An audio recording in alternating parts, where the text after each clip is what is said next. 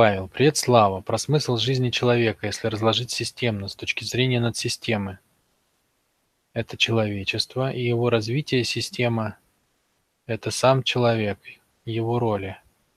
Подсистема – это его свойства, так? Так, про, еще раз прочитаю. Про смысл жизни человека, если разложить системно. С точки зрения надсистемы – это человечество – и его развитие. Система – это сам человек, его роли, а подсистема – это его свойства. Смотрите, раскладывание на систему, подсистему и надсистему, оно, просто для понимания, оно всегда происходит в зависимости от цели. То есть мы можем взять кастрюлю – как выделить у нее подсистему или надсистему? Надо спросить, а для чего мы ее, а, что мы хотим понять-то? Можешь разложить ее по цветам, да? И, например, для желтой кастрюли а, над системой будет все, все многообразие, например, желтых предметов. Самой системой будет желтая кастрюля. А подсистемой будут оттенки желтого, э, из которых, э, ну, которые мы встретим на этой кастрюле, да? То есть вся палитра желтизны и желтого цвета, которую мы обнаружим на этой кастрюле, будет подсистемой. С точки зрения функции, например, это посуда, да? Над системой будет посуда, системой будет кастрюля, а, что будет под системой? Отдельные части кастрюли, там ручки, крышка, то есть э, те, те маленькие функции, из которых э, собрана кастрюля. Теперь берем человека с точки зрения смысла. Смысл отдельного человека действительно э, в человек, ну, как бы определен человечеством. Смысл вообще всегда определен над системой. То есть сам по себе объект, э, оторванный от надсистемы, смысла не имеет.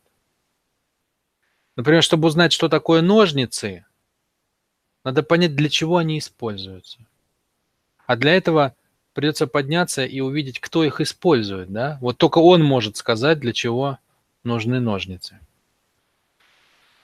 Вот, то есть всегда надсистема определяет смысл. Чтобы понять смысл э, чашки в э, кофейном сервизе, надо увидеть, что есть кофейник, есть чашка, есть э, ложечки, да, там есть десертные вилочки, есть блюдечко. И вот тогда видно, что функция чашки не такая, как у ложечки, и не такая, как у вилочки, и не такая, как у кофейника, потому что в кофейнике заваривают или в чайнике, а из чашки пьют, да? То есть функцию отдельного предмета или явления или объекта всегда видно внутри совокупности э, всех объектов, частью которых он является. В этом, кстати, глобальный косяк психологии, да? То есть очень мало кто рассматривает человека как часть общества на самом деле. На самом деле. Из-за этого возникают как бы глобальные сбои вообще в понимании, что такое человек. Людям кажется, что у них тело индивидуальное, например, да? А на самом деле их тело – это часть человечества, да? То есть человечество прорастает разными телами. И тело человеку не принадлежит. Когда он думает, что он это тело, он всегда в глобальном конфликте с самим собой. Потому что тело живет по своим законам, по законам человечества, по законам тела общего человечества, да? У него сердце бьется не как-то индивидуально, как у всех, руки-ноги у него как у всех, нос, рот, глаза, уши, все как у всех, да?